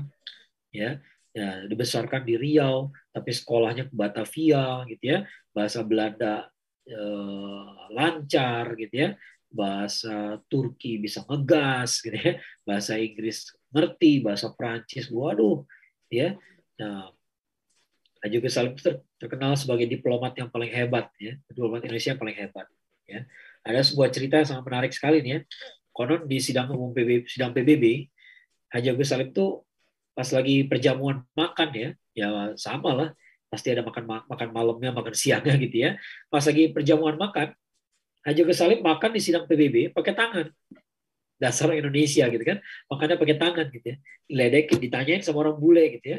Nggak tahu bule mana gitu ya. Kamu kok makan pakai tangan? Jorok banget. Ya. Kata Haji Salim, kata siapa jorok? Kamu makan pakai apa? Pakai sendok. Ya. Nah, tuh lihat tuh sendok, sendok kamu pakai itu sendok udah masuk ke berapa mulut coba nggak tahu kan gitu ya nah tangan saya ini cuma pernah nyuapin mulut saya sama nyuap mulut anak-anak saya jadi yang jorok tuh kamu kata dia gitu ya mungkin nggak tahu tuh sendok masuk ke mulut siapa gitu ya nah orang uh, dengan pembawaan yang kayak gitu yang sangat supel gitu ya sangat percaya diri maka uh, dunia tuh melihat Indonesia tuh kayak begitu Indonesia tuh bangsa yang percaya diri ya bangsa yang supel, fleksibel, bisa diajak ketawa, gitu ya, bisa serius, gitu ya. Karena mereka lihat Haji Gus Salim. Ya. Nah, dari Haji Gus Salim itu lahirlah gerakan namanya Young Islamic Techbone. Young Islamic Techbone itu betul-betul cermin dari Haji Gus Salim kalau menurut saya. Ya. Maka ini sebagai penutup ya, uh, sebagaimana organisasi lainnya, JIB juga mengalami pasak surut ya, ada masalah gitu ya, ada krisis gitu ya biasa lah gitu gak ada gak, gak ada organisasi yang tidak mengalami krisis ya tapi akhirnya pada akhirnya dia nggak pernah bubar dia bubarnya itu gara-gara dibubarin sama Jepang ya gitu ya jadi ini prestasi itu sendiri juga gitu ya. Karena banyak organisasi bubar tanpa dipapain jadi gak dipapain aja bubar gitu ya. Jadi memang memang hancur sendiri ya. Tapi JB enggak JB itu dibubarkan sama Jepang. Ya kalau nggak sama Jepang kalau nggak dibubarin paksa nggak akan bubar. Ya. Dan Jepang juga melarang peredaran head leaf ya surat kabar tadi. Bayangin ya, dari tahun 25 itu majalah ya kerja sampai tahun 42. Berapa tahun tuh? Ya, itu keren sih kalau menurut saya 17 tahun. 17 tahun ya. 17 tahun dengan keadaan serba susah gitu ya. E, di saat orang Indonesia masih banyak yang belum baca ya, tapi surat kabarnya laku. Ya, masih bisa hidup sampai 17 tahun ya. Kalau nggak percaya coba aja antum uh, kelola majalah gitu ya bisa nggak tahan 17 tahun gitu ya nggak gampang ya nggak gampang sama sekali ya nah meski demikian walaupun akhirnya JB dibubarin tapi kan tokoh-tokohnya masih hidup Ya, tokoh-tokoh yang dibesarkan JIB terus hidup, terus berkiprah, memegang peranan penting dalam sejarah bangsa Indonesia. Ya, nah, di zaman Jepang itu juga berdiri Masyumi. Orang-orang JIB lari ke mana? Ya Masyumi semua. Ya Masyumi. Tapi pada saat itu Masyumi belum jadi uh, Masyumi itu dulu kumpulan ormas ya, jadi bukan uh, semacam forum komunikasi ormas lagi, ya ormas Islam. Nanti begitu uh, kedaulatan ke, apa pengakuan kedaulatan Indonesia baru baru dijadikan sebuah partai ya. Dan tokoh-tokoh partai Masyumi kebanyakan banyak dari dari JIP ya. Nggak nggak nggak semua juga tapi banyak dari situ ya. Seperti saya sudah jelaskan tadi ya. Uh, Pak Kasmas Singonemejo Pak Nathir uh, Pak Rum ya. Pak Syafrin Negara Pak Yusuf Bibisono ya. Itu semua orang-orang semua ya. Jadi kita lihat betapa JB itu berpengaruh walaupun akhirnya bubar dibubarin paksa ya. Tapi bukan berarti dia nggak nggak berkah ya karena dia melahirkan banyak tokoh-tokoh uh, yang tetap hidup ya. Tetap hidup dan tetap berkiprah terus ya. Itulah sedikit cerita tentang uh, Young Islam Tenbuan yang dapat saya sampaikan. Mudah-mudahan jadi uh, pelajaran buat kita semua ya cermin buat kita semua ya. Itu aja barangkali saya kembalikan pada moderator Tafadol. Alhamdulillah. Uh, terima kasih Ustaz Akmal Safril yang sudah menyampaikan materi. Teman-teman boleh, boleh silakan uh, ada yang ingin bertanya, uh, bisa menggunakan fitur Q&A ya, ya, atau bisa melalui uh, fitur chat bagi ingin yang ingin bertanya ya seputar JIB atau yang lainnya. Mungkin dari saya Ustaz uh, saya pernah baca uh, di dalam satu tulisan bahwasanya ada juga seperti organisasi yang lahir dari JIB itu namanya SIS. SIS. Oh, yang studente itu ya? Betul, Ustaz. Betul. Nah, itu bagaimana peran atau korelasi dengan JIB-nya, Ustaz? Iya. Itu sebenarnya yang saya bilang termasuk pasang surutnya, pasang surutnya JIB. Jadi ada suatu ketika di mana beberapa tokoh dari JIB itu keluar dari JIB. Dia mendirikan sebuah organisasi baru namanya SIS, ya. Karena dia biasalah perbedaan pendapat gitu ya. Mereka merasa uh, merasa mereka merasa butuh organisasi lain yang lebih lebih begini lebih begitu ya tidak sesuai ke, ke keinginan mereka aja ya jadi mereka bikin organisasi baru gitu ya uh, walaupun demikian ya tidak bermusuhan ya tidak bermusuhan dan dan seperti saya bilang ya, JIB kan akhirnya dibubarin tahun 42. Kemudian berdiri Masyumi. Begitu berdiri Masyumi, ya mereka kumpul di situ semua. Ya, jadi uh, keran politiknya semua Masyumi. Ya. Nah, tokoh-tokoh SIS tadi itu adalah contohnya adalah Mr. Muhammad Rum. Muhammad Rum itu akhirnya ke SIS itu keluar, keluar dari JIB. Ya. Nah, tapi bagaimanapun kalau di, ya, tetap aja dia ya, apa sportif gitu ya. Kalau menurut saya sport, lebih sportif lah gitu dibanding zaman sekarang perpecahan-perpecahan zaman sekarang gitu. Kalau zaman dulu sportif gitu ya, mereka keluar dari JIB, tapi kalau diwawancara ditanya, Anda dulu belajar di mana? Di JIB. Ya, jadi dia mengakui juga kok dia belajar dari JIB. Dia berhutang budi sama Haji Gus Salim gitu ya. Semua mengakui. Ya, cuma ketika akhirnya ternyata ada perbedaan pendapat, mereka nggak nggak bisa bersatu lagi, mereka keluar. Gitu. Ya, tapi walaupun mereka keluar, JIB masih masih berdiri terus ya sampai akhirnya dibubarin paksa ya. Jadi bukan bukan bubar karena berantakan gitu ya tapi karena dibubarkan paksa sama Jepang. Ya. itulah itu itu itu kenyataan uh, dalam sejarah ya bahwa uh, organisasi itu ya organisasi bukan agama gitu ya. Jadi jangan jangan menganggap kalau orang keluar dari organisasi kita berarti dia uh, otomatis jadi musuh gitu ya nggak selalu ya. Lain halnya kalau dia mau memusuhi kita lain urusan dia berkhianat barangkali gitu ya. Tapi lain-lain urusan. Kalau kalau kalau keluar lalu dia fair fair aja orang kan bebas-bebas aja bikin organisasi sendiri kan ya. Nggak salah gitu ya, ya fine fine aja daripada di, di dalam tapi tapi nggak setuju lalu ngerong-ngerong nah itu nggak baik sama sekali. Ya lebih lebih lebih uh, sportif menurut saya sih keluar mendirikan yang baru ya. Itu ceritanya. Oke.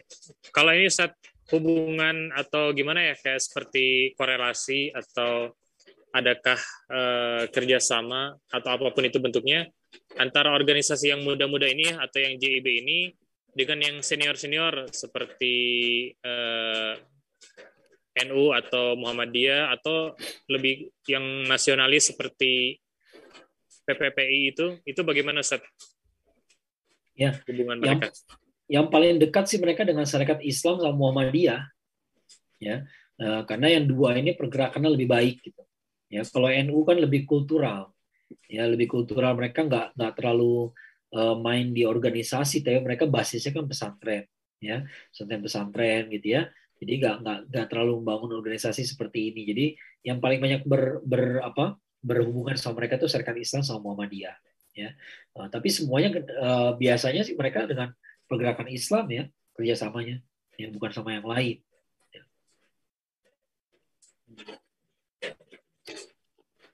Baik, teman-teman, ada yang mau ber ingin bertanya?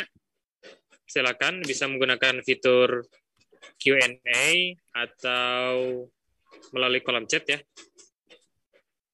Uh, ini menarik ya temanya karena berkaitan kita semua nih pemuda ya, pemuda semua seharusnya ketika mendengar cerita sejarah yang isinya pemuda juga itu bisa menginspirasi ya. Tapi yang paling menginspirasi tadi itu sih yang 17 tahun ya, satu surat kabar bertahan uh, menyebarkan ideologinya itu kira-kira bagaimana ya implementasinya kalau sekarang ya? Mungkin dengan aplikasi atau dengan apa gitu ya? Itu bisa jadi seperti itu. Kita menyebarkan ya dengan media sosial ya. Uh, atau apa pun ya. Kalau dulu JIB dengan surat kabar ya. Bagaimana dengan kita ya menyebarkan Islamnya gitu? Ya kalau alat sih bisa berubah-ubah ya. Kalau alat yeah. bisa berubah-ubah. Tapi yang perlu kita lihat konsistensinya itu loh. Ya konsistensi. Dan 17 tahun nggak mungkin orangnya itu juga jadi pasti ada ada hal lain apa namanya kaderisasi. Ya itu pasti penting. Gak mungkin pemretnya dia lagi dia lagi gitu. 17 tahun dia terus gitu ya.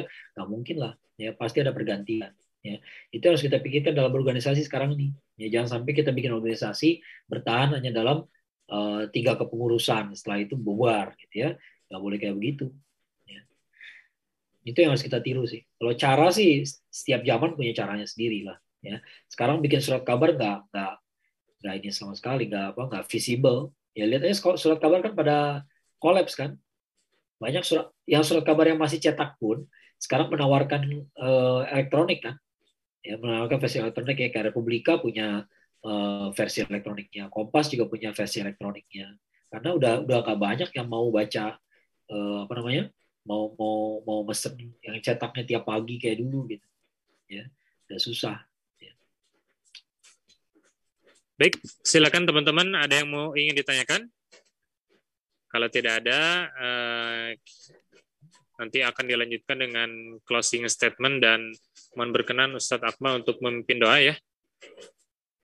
Silakan teman-teman. Ada yang ingin bertanya? Oke, nampaknya tidak ada ya eh, teman-teman. Baik kalau nggak ada nggak apa-apa. Kepada Ustadz Akmal mungkin ada sedikit closing statement dan mohon berkenan memimpin doa Ustadz.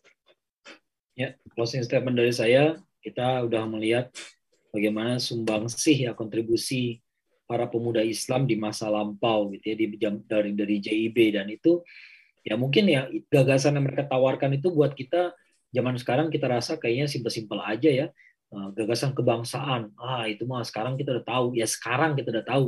Karena dari lahir kita udah jadi orang Indonesia. Tapi dulu Indonesia belum ada loh ya. Tahun 1928 ketika Kongres Pemuda kedua itu 17 tahun sebelum proklamasi loh ya. Nah, kalau kata seorang apa uh, seorang sarjana dari barat ya uh, apa sebuah bangsa itu adalah komunitas yang bisa dibayangkan ya jadi kalau anda nggak merasa sebagai orang Indonesia maka Indonesia nggak bakal ada ya gitu ya jadi Indonesia itu sebelum lahir sebagai sebagai fakta gitu ya, maka dia harus lahir sebagai imajinasi dulu. Ya. Dan itu sumbangsinya JIB itu luar biasa besar. Ya. Nah, dan dan tidak tiba-tiba saja dikumpulkan anak muda, tiba-tiba langsung jadi berkontribusi nggak begitu. Ya itu kan tahun 28, tahun 25 baru dia didirikan. Ya, jadi 25 tahun 28 baru dia naik ke permukaan dalam di Kongres Pemuda itu ya. Jadi semuanya butuh waktu, semua butuh waktu dan kita belajar banyak tadi ya Eh, modalnya JIB adalah pemuda, kemudian intelektualitas, ya, yang ketiga adalah uh, wawasan yang luas ya. Dan semuanya tuh dari ajaran Islam, semuanya diolah dari ajaran Islam, ya bukan dari yang lain. Kalau dari ajaran Islam berarti mereka bisa pelajari, kita juga bisa kan. ya kita juga bisa ya nah oleh karena itu jangan sampai contoh ini uh, hilang begitu saja di lembaran sejarah kita kita lupa aja gitu ya. Kemudian kita nggak nggak nggak mempelajarinya dan tidak mencontohnya rugi sekali ya. Mari kita praktekkan di organisasi kita masing-masing gitu ya. Jangan lupa bahwa uh, pergerakan itu nggak cuma sekedar semangat doang tapi juga berkualitas ya. Baru nanti lahir tokoh tokoh-tokoh hebat di antara kita ya. uh, mari kita tutup dengan doa kita awali doa kita dengan umul Quran surat al-fatihah A'udzubillahiminasyaitonirrojim. Bismillahirrahmanirrahim. Alhamdulillahirrahmanirrahim. Ar-Rahmanirrahim. Malik yawmiddin. Iyaka na'budu wa iyaka nasta'in. Ihdina siratal mustaqim. Siratal ladzina an'amta 'alaihim ghairil maghdubi 'alaihim waladdallin. Amin. Allahumma shalli ala Muhammad wa ala ali Muhammad kama shallaita ala Ibrahim wa ala Ibrahim innaka Hamidum Majid. Mubarik ala Muhammad wa ala ali Muhammad kama barakta ala Ibrahim wa ala Ibrahim innaka Hamidum Majid. ربنا ظلمنا انفسنا وان لم تغفر لنا وترحمنا لنكونن من الخاسرين ربنا لا تزغ قلوبنا بعد إذ هديتنا وهب لنا من لدنك رحمة إنك أنت الوهاب اللهم اغفر للمؤمنين والمؤمنات والمسلمين والمسلمات الأحياء منهم والأموات إنك قريب مجيب الدعوات ربنا لا تؤاخذنا إن نسينا وأخطأنا ربنا ولا تحمل علينا إصرا كما حملته على الذين من قبلنا Rabbana wala tuhammilna ma la taqata lana bih wa'fu anna wa'fir lana warhamna anta maulana fansurna 'alal qawmil kafirin. Allahumma aizal Islam wa muslimin. Allahumma ajirna minan nar. Rabbi ighfir lana wa liwalidayna warhamhuma kama rabbayana sighara. Rabbana hab lana min azwajina wa duriyatina kurta'ayun wa waj'alna lil muttaqina. ربنا آتنا في الدنيا حسنة وفي الآخرة حسنة وقنا عذاب النار سبحان ربك رب العزة عما يصفون وسلام على المرسلين والحمد لله رب العالمين Alhamdulillah Uh, terima kasih Ustadz Ahmad Syafril yang telah menyampaikan materi uh, pada kajian Seninan volume 18 bersama One Ummah Movement ya dengan tema refleksi kiprah pemuda Young Islamic Bond insya Allah teman-teman uh, banyak ya uh, manfaat yang bisa kita ambil, ya, hikmah yang bisa kita ambil. Tadi ya sejarah itu bukan hanya catatan-catatan angka ya, bukan hanya kejadian-kejadian di tahunnya, tapi apa yang bisa kita ambil hikmahnya di, dari di zaman sekarang ya, semangatnya uh, itulah yang mesti kita ambil. Sekali lagi uh, terima kasih jazakumullah khairan Ustaz Akmal. Semoga sehat selalu ya Ustaz, uh, dimudahkan urusannya. Dan insya Allah kapan-kapan bisa silaturahmi kembali offline ya di Bandung kajian. Uh, insya Allah. Baik uh, Ustaz Akmal uh, dipersilakan untuk bisa meninggalkan uh, Zoom webinarnya uh, dengan hormat. Saya pamit duluan. Assalamualaikum. Ya atau non Ustaz Uh, baik teman-teman, alhamdulillah ya kita telah berada di penghujung acara ya teman-teman. Uh, jangan khawatir teman-teman yang mungkin baru dengar ya uh, kajian pada malam hari ini temanya menarik dan khas ya. Karena spesial juga uh, dua pekan kemarin kita memperingati Hari Sumpah Pemuda eh. Semangatnya harus terus ada ya Sumpah Pemuda ya dan tadi diawali dengan uh, semangat ukhuwah Islamiyah ya bahwasanya uh, JIB ini terbentuk atas, atas dasar itu ya maka kalau dahulu saja bisa ya kenapa tidak dengan kita para pemuda-pemudanya bersatu untuk kemudian tadi eh, basisnya pemuda kemudian eh, mereka melakukan sebuah pergerakan Islam ya dan yang dimajukan intelektualitasnya sehingga muncullah tokoh-tokoh besar eh, lahir dari eh, JIB ini. Nah itulah semangat yang mesti kita ambil ya berkomunitas anak-anak muda intelektual ya berwawasan luas itulah yang mesti kita ambil semangatnya. Pemuda zaman sekarang harus seperti itu. Uh, berorganisasi gitu. Alhamdulillah teman-teman uh, nanti insya Allah ya untuk rekaman kajian pada malam hari ini bisa teman-teman lihat kembali ya uh, tayangan ulangnya di YouTube channel One Ummah Movement ya. Dan jangan lupa di subscribe juga sebentar lagi 100 ribu subscriber nih. Jadi jangan lupa di subscribe ya dan nyalain loncengnya jadi nanti teman-teman uh, dan di situ ya teman-teman bisa lihat kajian-kajian rumah yang dulu-dulu banget ya beberapa tahun yang lalu eh, tema-tema yang menarik dari berbagai, eh, berbagai narasumber gitu ya. Teman-teman bisa tonton kembali untuk kembali merefresh jiwanya ya. Eh, silakan bisa di subscribe terlebih dahulu. Dan jangan lupa follow juga Instagram eh, kami ya eh, di @oneummovement. Kalau teman-teman pengen gabung juga ya, eh, bahkan di eh, One Movement ini yang basisnya sebenarnya di Bandung sih, tapi ada juga di kota-kota lain seperti Garut dan Sukabumi. Nah, itu bisa ya, teman-teman. Silakan teman-teman diklik aja link yang ada di bio Instagram @one_movement. Nanti di sana ada uh, link pendaftarannya ya. Uh, teman-teman bisa join One Movement. Teman-teman banyak banget lah di One Movement ini. Ada sosialnya, kemanusiaannya. Kemanusiaan itu pun ada yang kebencana ya. Uh, sekarang lagi banyak musim hujan nih, banyak bencana di mana-mana terus ada yang lebih ke medisnya, kemudian ada yang lebih ke apa ya penghafal Quran ya atau tafis. Teman-teman bisa join, bisa gabung bersama One Movement ini di berbagai macam kegiatan. Uh, itu bisa banget.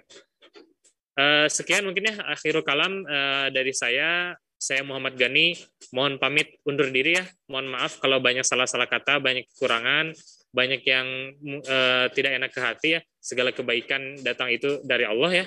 Kemudian yang jelek-jelek murni dari saya. Kita tutup saja majelis atau kajian pada malam hari ini dengan membaca istighfar tiga kali, hamdalah dan doa kafaratul majelis. Astaghfirullahalazim, astaghfirullahalazim, astaghfirullahalazim. Alhamdulillahirabbil alamin. Subhanakallahumma wa bihamdika asyhadu an la ilaha illa anta